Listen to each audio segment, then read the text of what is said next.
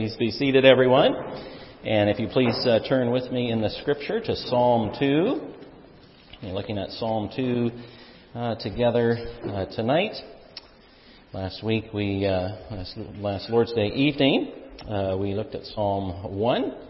And uh, this evening, we want to follow our study of Psalm 1, coming to Psalm 2 here in the, in the Psalter.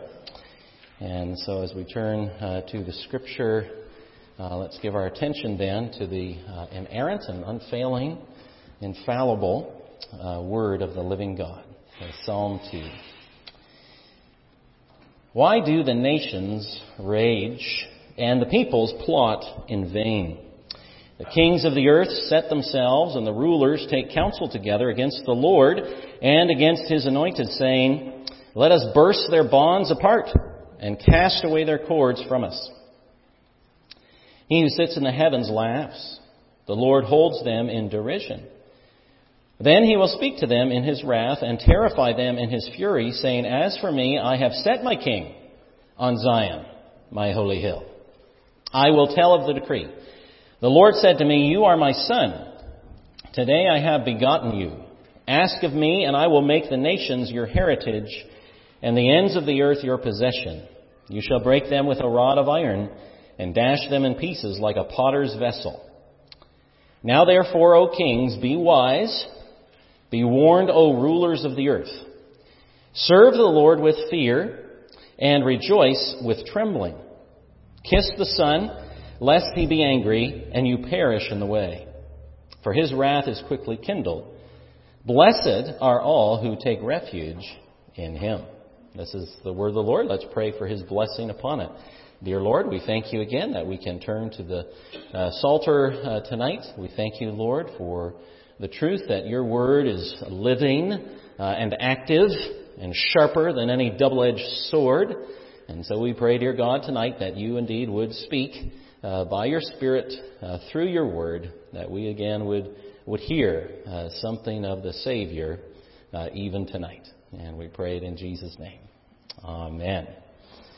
Well, uh, last Lord's Day we looked at uh, the first psalm, and as we uh, just read the second psalm together, in many ways the first uh, two psalms of the Psalter can be seen as uh, kind of two great pillars uh, through which the rest of the Psalter is entered. They stand majestically at the beginning of the book of Psalms.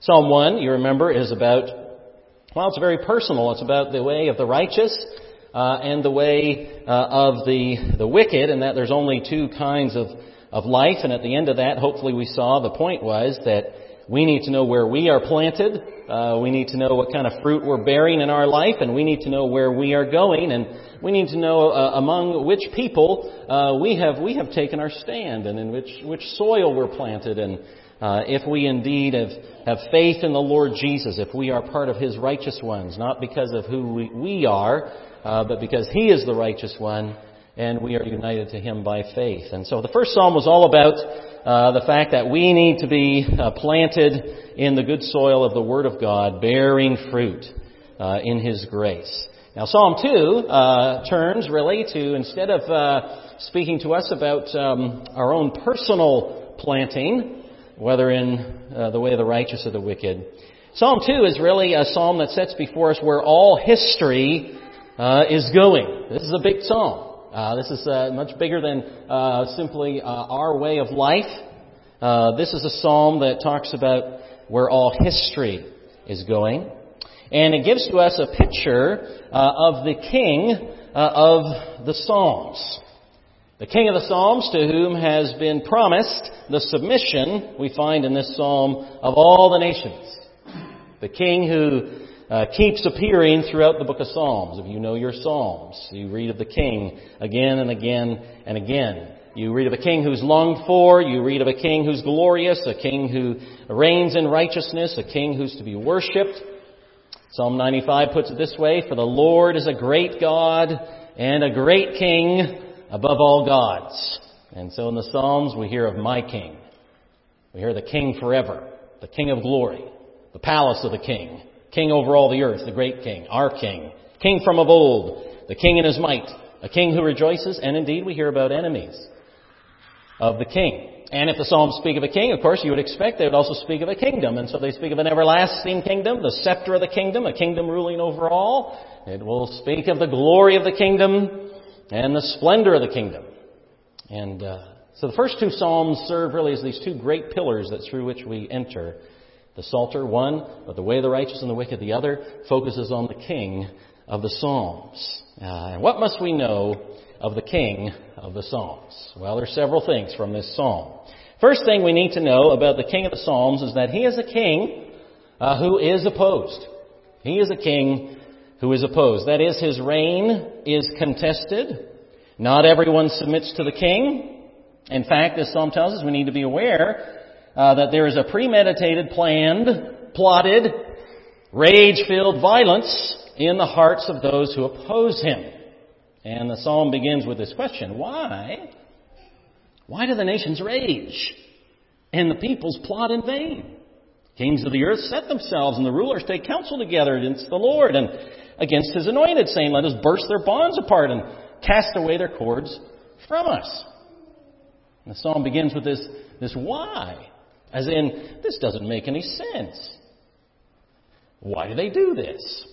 Uh, Alec Motyer, an Old Testament student of the Bible, translates these opening verses this way Why are the nations in turmoil and states keep pondering empty schemes? The kings of the earth take up their stations, and the potentates sit in conclave against Yahweh and against his anointed one. Let us tear apart their restraints and throw off from us their bondage. Uh, it's a great, great translation. So this is a picture in the opening of this psalm of a planned revolt and an attempt to overthrow the authority of the covenant God and his anointed chosen one. And the picture is here of nations, peoples, in an ongoing state of rage and turmoil, but they have a, a fixed determination uh, to remain so. Now, rage here means to uh, noisily assemble. Why do the nations noisily assemble?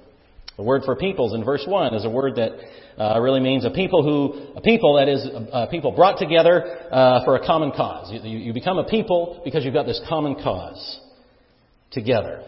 And the rulers, they're the powerful ones, they're the weighty ones, that's what that means. And what are the rulers and peoples doing? What's the common cause that brings people together here in the psalm? Uh, well, we're told it's an act of it's an act of destruction. It's an act of destruction. Uh, they want to uh, they want to burst apart, uh, cast away, tear apart, throw away. What? The Bible says the the bonds uh, and the cords of the Lord. That is, uh, they want to tear apart what is binding them to the overruling uh, authority uh, of the Lord. And they want to tear those apart. There's opposition to the king. There's opposition to the king, to the anointed one. Opposition to his authority.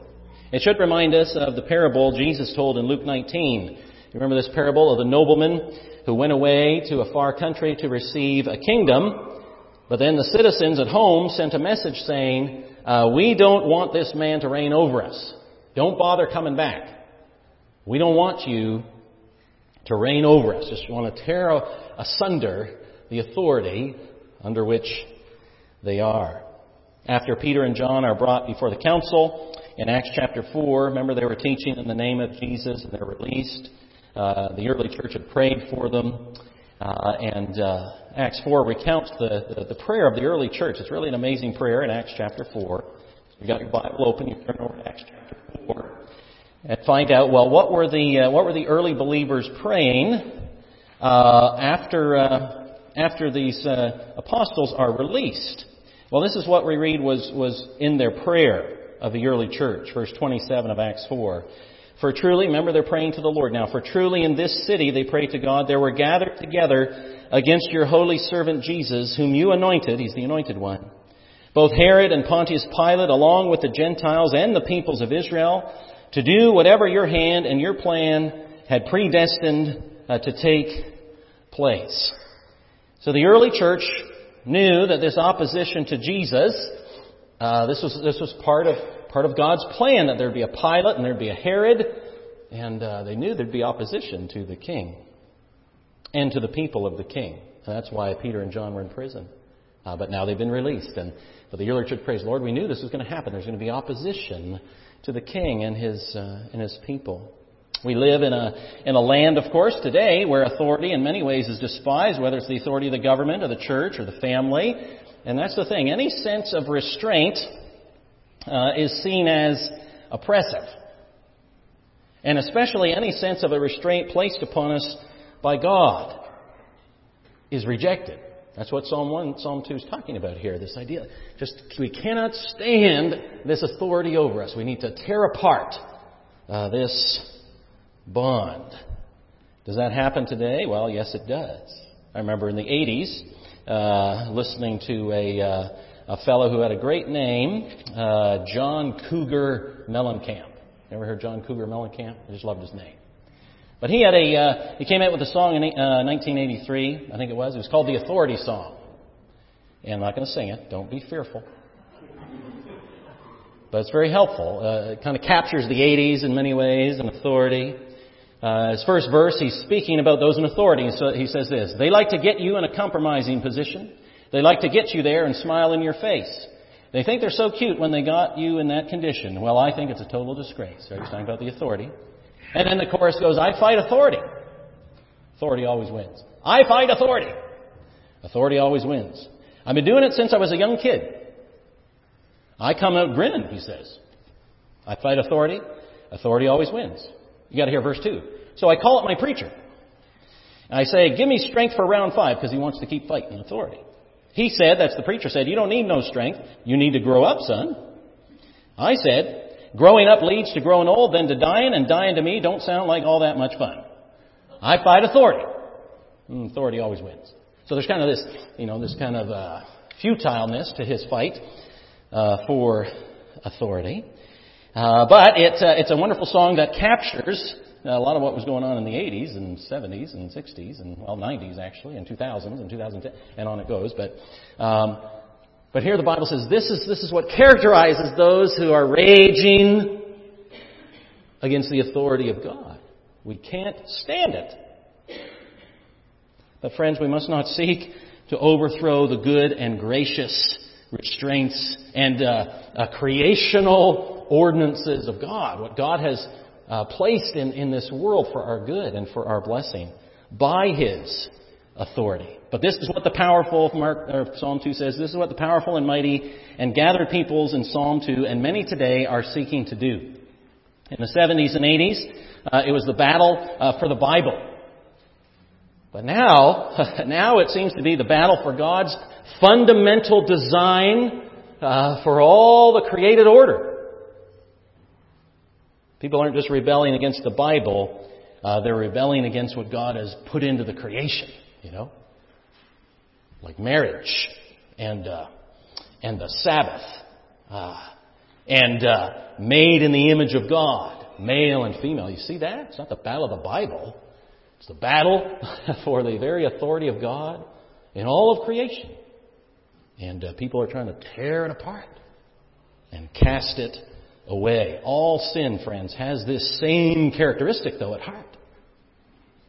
To push off the restraints of God. It's rebellion here in Psalm 2 against the king. Rebellion against authority. It's saying to God, I will not have you restrain me. I will live according to my own law. I will do what I want, when I want, where I want, how I want, with who I want, and ain't nobody uh, going to stop me. Writes one commentator, the nations appear as opponents. The guise they frequently wear in the Psalms. The rebellion against the Lord and His anointed transcends some cultic or historical occasions, not just about what happened way back in Psalm 2, and becomes an interpretation of all history short of the coming of the reign of God in the world. Every nation, people, group, and organization that possesses and uses power autonomously, independent of the rule of the Lord, is theologically in rebellion they're under the wrath of God, the divine zeal for His own rule. This is what's going on. Toss off all restraint. I want to be, that's all that commentator's saying. We want to be a law unto ourself. That's called autonomy. Law to myself, self law, rather than theonomy, God's law. Not the historical theological movement named theonomy, but simply these are the two options. Either I will live according to my own law, or I will submit myself to the king. So there's opposition to the king. But we also read here about the installation of the king. Uh, verses 4 to 6. He who sits in the heavens laughs. The Lord holds them in derision. And then he'll speak to them in his wrath and terrify them in his fury, saying, As for me, I have set my king on Zion, my holy hill. So the Lord, so here's what's going on. There's opposition. How does the Lord respond here in this psalm? Well, the Lord has a word for the peoples, kings, and rulers of the earth. But before the Lord speaks, we see uh, that at the very time that there's rage and turmoil and plotting and counseling against the Lord and against His anointed, the Lord is pictured, did you catch this? The Lord is pictured uh, seated in the heavens. He who sits in the heavens. Uh, he's seated uh, as a ruler is upon a throne. Psalm 123.1 speaks similarly. To you I lift up my eyes, O you who are enthroned in the heavens, sitting in the throne.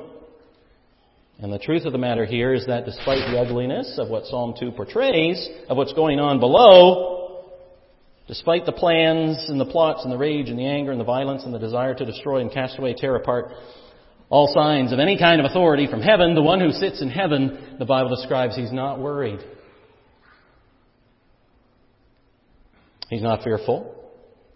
God is not wringing his hands, wondering how this will all turn out. He's also not planning to abdicate the throne. He's not planning to vacate the palace. And he's not about to give up all his claims and authority and rule and hand it over to the raging mob. All is turmoil below. Here's the thing. All is turmoil below, uh, but all is calm above. Friends, we may find ourselves greatly disturbed by the raging of those in rebellion uh, against God, His authority, His rule, His creation, His standards. Oh, but don't ever forget, all is calm in heaven above. All is calm in heaven above. We have a picture in our living room uh, at home there in Mullica Hill. I've seen it in another family's uh, room uh, in their home as well. It's a picture of a lighthouse uh, on a rock and there's a lone figure standing in the doorway of the lighthouse, and uh, and uh, uh, uh, there's this great ocean of waves and billows uh, all around encircling the lighthouse, as that one itty bitty fella stands in the doorway on the rock. Uh, you can look at the waves in that picture, and you can be overwhelmed, or you can look at the lighthouse and be at peace. There's no panic in heaven. Instead, the Bible says, He who sits enthroned in heaven laughs, he smiles. The Lord, that is Adonai, the sovereign one, the Bible says, holds them in derision, uh, which could be translated as mocks them. Now, that's not a malicious, sinful taunting. When we think of mocking, that's, that's what it is. It's our sinful nature, usually. But here it's, it means it does not take them seriously. It is not a real threat. That is, all the angry politicians and military power and violent threats and pride of the nations do not impress God. No. The thought that his authority is in fact in jeopardy or about to be overthrown is pictured here as comical. The Lord sees the ridiculousness of it, all this raging against his authority. The Lord describes the folly of idolatry elsewhere in the Scripture. Again, if you have your Bible open, turn with me to Isaiah 44. I'm going to read, uh, I'm going to read a couple verses there, and I'm going to challenge you to, to uh, see if you don't smile when I read these verses. Okay? This is a challenge to you if you can hear these verses and not smile or laugh inwardly as the Lord describes idolatry and just how foolish it is through his prophet Isaiah. Isaiah 44, 14. Speaking of the idolater, he cuts down cedars, or he chooses a cypress tree or an oak and lets it grow strong among the trees of the forest. He plants a cedar, and the rain nourish it. Then it becomes fuel for a man. Takes a part of it, warms himself, kindles a fire, bakes bread. Also, uh, he makes a god and worships it. He makes it an idol and falls down before it. Half of it he burns in the fire. Over the half he eats meat. He roasts it and is satisfied. Also, he warms himself and says, Aha, I'm warm. I've seen the fire. And the rest of it he makes into a god, his idol, and falls down to it and worships it. He prays to it and says, Deliver me, for you are my God. That is, that is foolishness. We're meant to laugh. And the Bible says so does God. That is, he laughs at the foolish pretensions and plots and plans for his overthrow. But his laughter leads to a word from heaven. And, uh, and it's a strong word. The laughter ends, runs its course, and then he speaks, and the Bible says, um, then he will speak to them in his wrath. It's a word that means anger. Uh, can also mean, uh, metaphorically, the nose. That is, he speaks out of his nose. The idea being with a snort of anger. That is, righteous anger, righteous wrath. The anger of a sovereign. The righteous anger of the Creator, the potter, who has clay plot, pots, clay pots, planning a rebellion to take over the wheel and the kiln. And what's the word? Verse 6. He says, As for me, I have set my king on Zion, my holy hill. That is, I have installed my king. I have already uh, appointed my king. Now notice the contrast here between the let us of verse 3, let us burst their bonds apart, and the verse 6, as for me. That is in contra- contradiction to what the folks are doing below. So while the rulers and people are in turmoil, rage below, the Lord proclaims that his king has already been installed and he's taken his place on Mount Zion, my holy hill. That is the hill of holiness, as opposed to the sin and rebellion taking place all around. Now to be sure, Mount Zion geographically was not a big deal. Maybe about 11 acres of land David took from the Jebusites on the southeastern ridge of Jerusalem. In Daniel's vision, Daniel 2, God's kingdom begins as a rock uh, cut out from the, the mountain. Begins as a rock, but fills the whole earth. Twelve apostles seem a small start, but the church grows and spreads throughout the, word, throughout the earth. As a mustard seed grows to a large plant, God's kingdom grows, or yeast permeates the whole batch of dough, the kingdom spreads. The Lord's already installed his king. In other words, while rebellion is happening, uh, schemes are being hatched, the true and rightful king is already in place. While some are setting themselves against the Lord and his anointed, the anointed king has already been given his appointment. Think about it this way. Imagine a factory where um, the workers get it in mind to take over the business. There's going to be a coup in the factory. Uh, they work during the day, but secretly at night they're holding special meetings trying to decide how and when they're going to break into the owner's office and demand that he hand over the keys so that they can appoint someone else as manager of the factory. The next morning, uh, the factory newsletter is published with the headline, Owner has installed new manager, already moved into corner office. The king has been installed already. The Lord has appointed and installed his king. In other words, for the, here's the thing. For the Lord's part, there is no question of, of, who, of who reigns. There's no doubt uh, here about the outcome. It says one, the divine decree offers the king the grant of universal dominion. Obviously, the divine grant, says one, of worldwide rule to the kings of Judah stands in great contrast to historical reality. The Davidic Empire at its height might have been thought to be an initial realization of the grant, but it was hardly the equal of other empires at its time. The logic of the psalm is not historical, but theological. The issue that informs the psalm is the question of the ultimate power in the universe. And the psalm is based on the faith that the Lord throned in heaven is the ultimate power, and the dominion of the Son must correspond to the sovereignty of the Father. I have set my king. Now we need to keep our eyes on the throne. This is a reality check for the people of God. Remember, there is a king on the throne. So there's opposition to the king, installation of the king. and of course, the identity of the king. Who is he? Well, it seems as if the, the, the king speaks in verse 7. I will tell of the decree. The Lord said to me, You are my son. Today I've begotten you. Ask of me, and I will make the nations your heritage, and the ends of the earth your possession. You shall break them with a rod of iron and dash them in pieces like a potter's vessel. Now here's the king speaks. This is the king of the Psalms.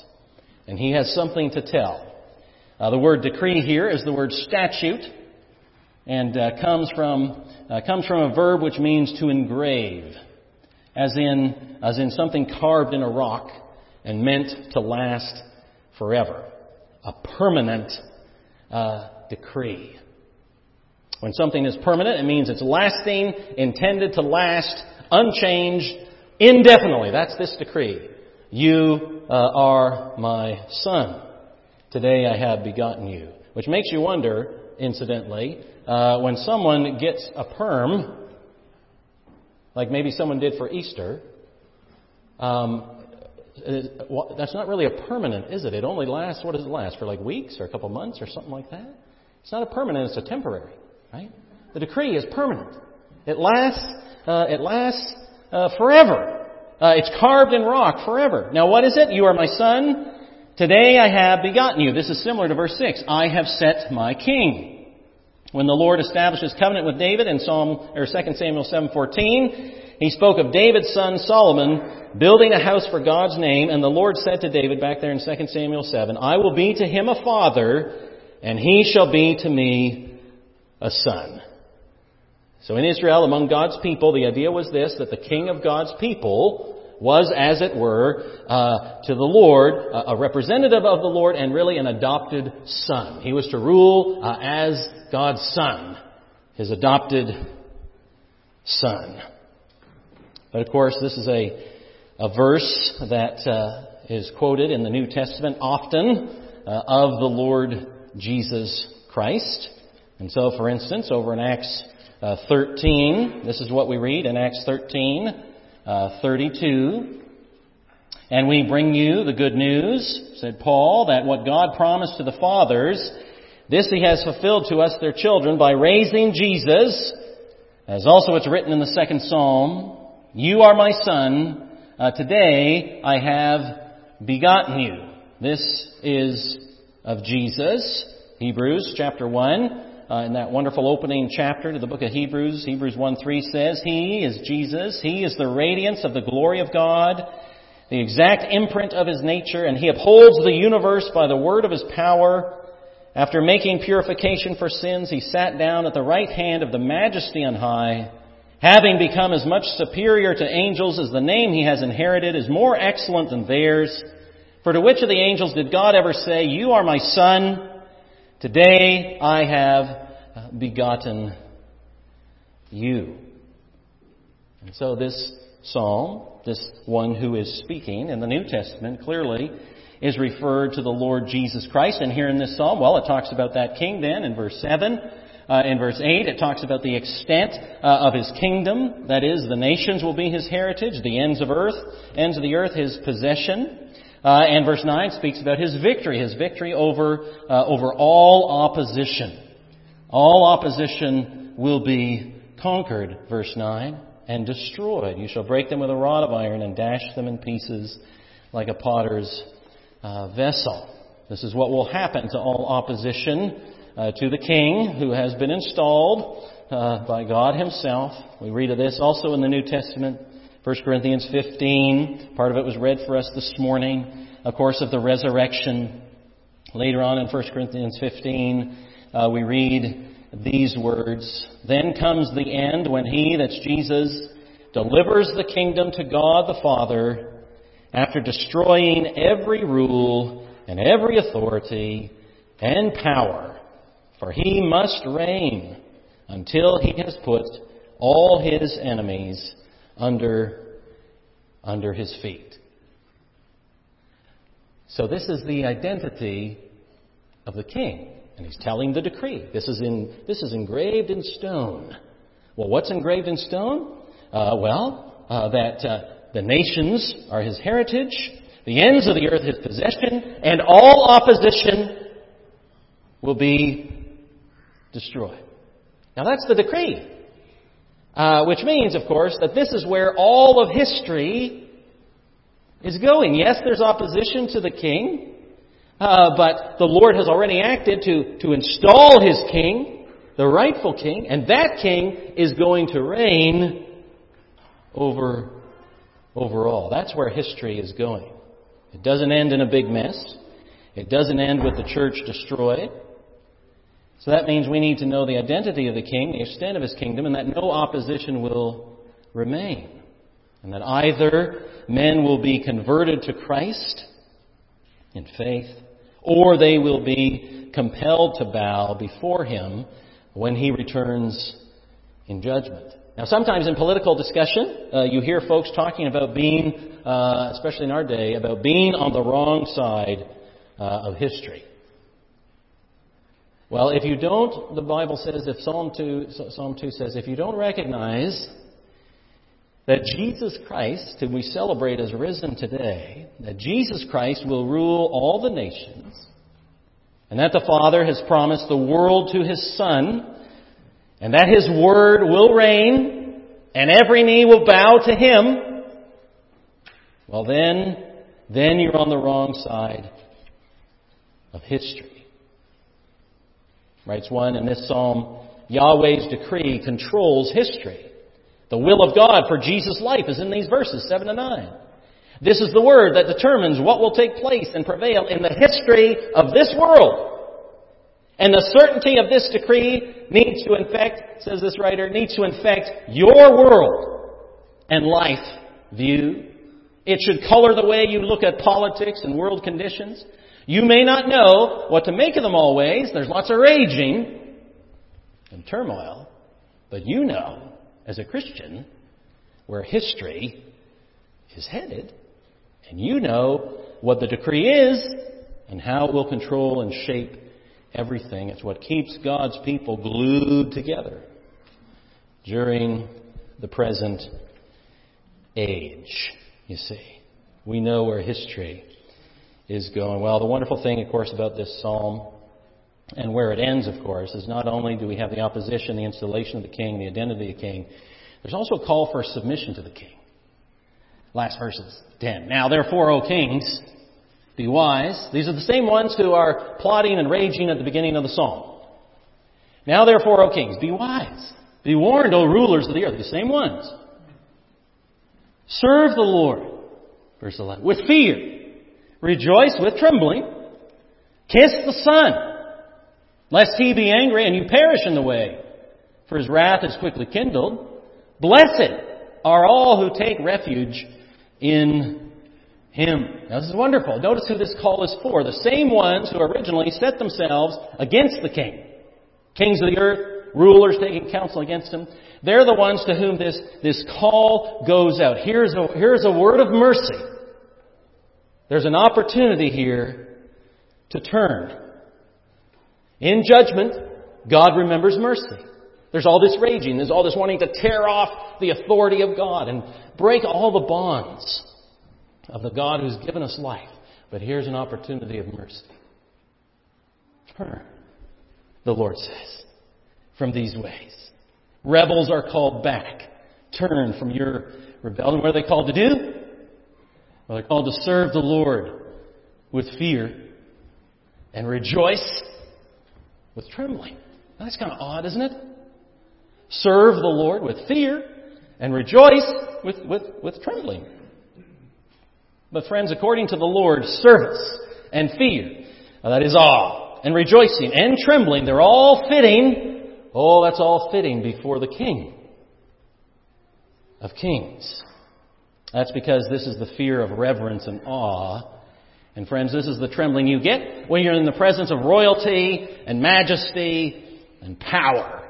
It's why if you and I ever had opportunity to uh, meet the uh, the new king of Britain as he comes over here, maybe he comes to South Jersey or something like that, and he comes through town, and and we're all lined up and we're all sweaty and oh, how are we? You know, he's going to shake the hands of people in Pole Tavern, and we line up outside, and he's coming close, and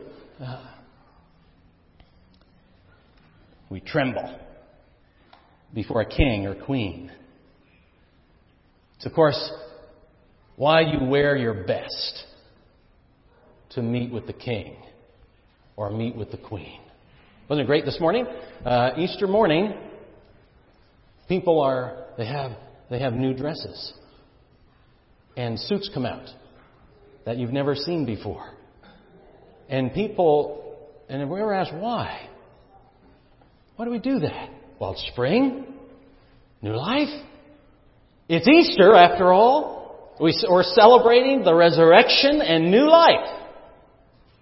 And so, we're coming before the King, which we do every Lord's Day, celebrating the resurrection, celebrating the King, bowing to Him in His presence, the majesty and the glory. That's not only for Easter Sunday morning. He's still glorious tonight, isn't he? Isn't he still worthy tonight? And isn't he still worthy every day, and especially every time we come to sing his praises? But see the, see the mercy of the Lord here. Turn. Don't plot and rage against me. Serve the Lord. Bow in submission to me. Rejoice with uh, trembling. He's holy, this king. He's good. I'm sinful. I'm needy. I'm his servant dependent on grace. But you see, friends, this rejoicing with trembling, that's the proper response to the king. We are meant uh, to tremble uh, before him, and we're meant to tremble, uh, incidentally, before his word. Isaiah 66 says this, Thus says the Lord, Heaven is my throne, the earth is my footstool. What's the house that you would build for me? What's the place of my rest? All these things my hand has made, and so all these things came to be, declares the Lord. Listen to what the Bible says. But this is the one to whom I will look. He who is humble and contrite in spirit, and then the Bible says, and trembles at my word. Hear the word of the Lord, you who tremble at his word. The proud and arrogant in the Bible disregard God's word. They plot to remove themselves from its authority. But on the contrary, the Bible says the humble and contrite of heart, the humble and repentant, on the other hand, tremble at His word, are moved by His word. Not the words of men, but the word of God. Because it is the voice of their king and the voice of their shepherd, the voice of the Son, the voice of their Lord and Savior. This is why we want to hear sermons. This is why we want to get our children to worship. This is why we want to come and to, to, to hear the Word of God proclaimed. Because the Bible says it's those who tremble at the Word of God to whom He looks, you see. Knowing that, that we are the ones who humbly put ourselves before Him. And friends, the wonderful thing about the end of this psalm is simply this. Yes, there's a warning Avoid destruction and judgment, but there's also this wonderful invitation to blessing. And did you notice that just as Psalm 1 began, uh, so Psalm 2 ends? Uh, it ends with a word of blessing. Psalm 1 began, Blessed is the man who walks not in the counsel of the wicked. You want to know what the counsel of the wicked is? It's in Psalm 2. To, to, the wicked is to, to, to burst aside any restraint of God upon my life. I don't want to hear the word. I don't want to hear about Jesus as Lord. I, I, I, just, I want to live for myself. I'll make my own decisions. Thank you very much. Leave me to myself. But the end of Psalm 2 says, Turn and blessed are all who take refuge in Him. Do not walk in the counsel of the wicked. Instead, find refuge. That means find a safe, protected, place with this installed, majestic, ruling king. It is the only safe place to be. There is a word of mercy, even as the nations rage. Come and find refuge, the Lord says, in me. Uh, I remember a story a couple years ago uh, I was watching the news. Maybe you watched it too. A couple of years ago, a woman was being charged with uh, with murder, and uh, and so she's down down there. The judge is up here, and uh, and the wit- a witness was on the stand. It was a family member uh, of the uh, of the person who had been killed uh, by this woman who's on trial for murder. And there's a video of this, and uh, And so this, uh, this family member is describing what happened, and, and then this, uh, this person on the stand is a Christian. And uh, begins to, even as they're testifying about what happened, begins to talk about how this woman who's just murdered one of their family members really needs the gospel and really needs Jesus. So they've been raging against their family, killed their family members, and yet this, this person says, well they, well, they really need to hear of Jesus. And I know there's, there's peace and forgiveness in Jesus. And then the, uh, the person who is on trial is clearly, uh, is clearly shaken by what this person's saying. And, uh, and the person on, on, the, on the witness stand asks the judge, Judge, can I go down and, and give uh, this woman a hug? And the judge says yes. And this person who's just had their family member murdered by this woman, but who's obviously shaken when he hears words of, of mercy in the gospel. And this person goes down and gives this person, and, and the judge later gives this person a hug as well, trembling at the, at the thought of mercy at uh, one who just killed one of their family uh, members. Oh, there's great raging against the authority of God. And don't think that this is just out there. You see, friends, that's, that's your own heart. That's my heart. In my sinful nature. I want to cast off all the bonds of the authority of God. And it's only by His grace that, that he, he draws us back to Him and He says, No, serve me with fear. Rejoice with trembling. Come and bow before the one true King and find refuge for your soul. In wrath, God remembers mercy because He has, friends, installed His King. And make no doubt that there is no panic in heaven, uh, no matter what the nations may do down here below. For Christ the King uh, is on the throne. And may that encourage you in this week to come. He is, after all, the one who died, who is risen, uh, who ascended, and is now proclaimed Lord and King over all. So let's trust in Him, serve Him, rejoice before Him, uh, even in this week. Let's pray uh, together. Heavenly Father, we thank you uh, for this uh, psalm. We thank you, Lord, for the beautiful picture of the King of the Psalms that's uh, portrayed for us here, Lord. And Lord, we know there's so much more for us to think about and to pray about and to consider together. But Lord, we just pray that you would take these words tonight. Uh, help us, Lord, to be encouraged tonight. Lord, there's so much around us that would discourage us and make us despair. There's so much sin in our own heart, in our own rebellion against you and against your word and against uh, your rule in our life. And Lord, then in our nation and the culture around us. Oh Lord, there's so much tearing apart. Uh, at the, the good things that you have given for us. But help us, Lord, tonight to know that you have set your King upon Mount Zion, and he is reigning and he is ruling. And his, uh, his plan uh, for history, Lord, we know includes the putting of all his enemies under his feet, and they will either be converted to faith in Christ, or one day they will bow the knee as he returns in judgment. And so, Lord, we pray that many today, instead of waiting for that day of judgment to bow, to, to bow before him, they would bow today, that we recognize in Jesus the, the crucified and risen one, recognizing him, their King, their Lord, their Savior, mercy for them and mercy we know also for us. We pray it in Jesus' name. Amen. Amen.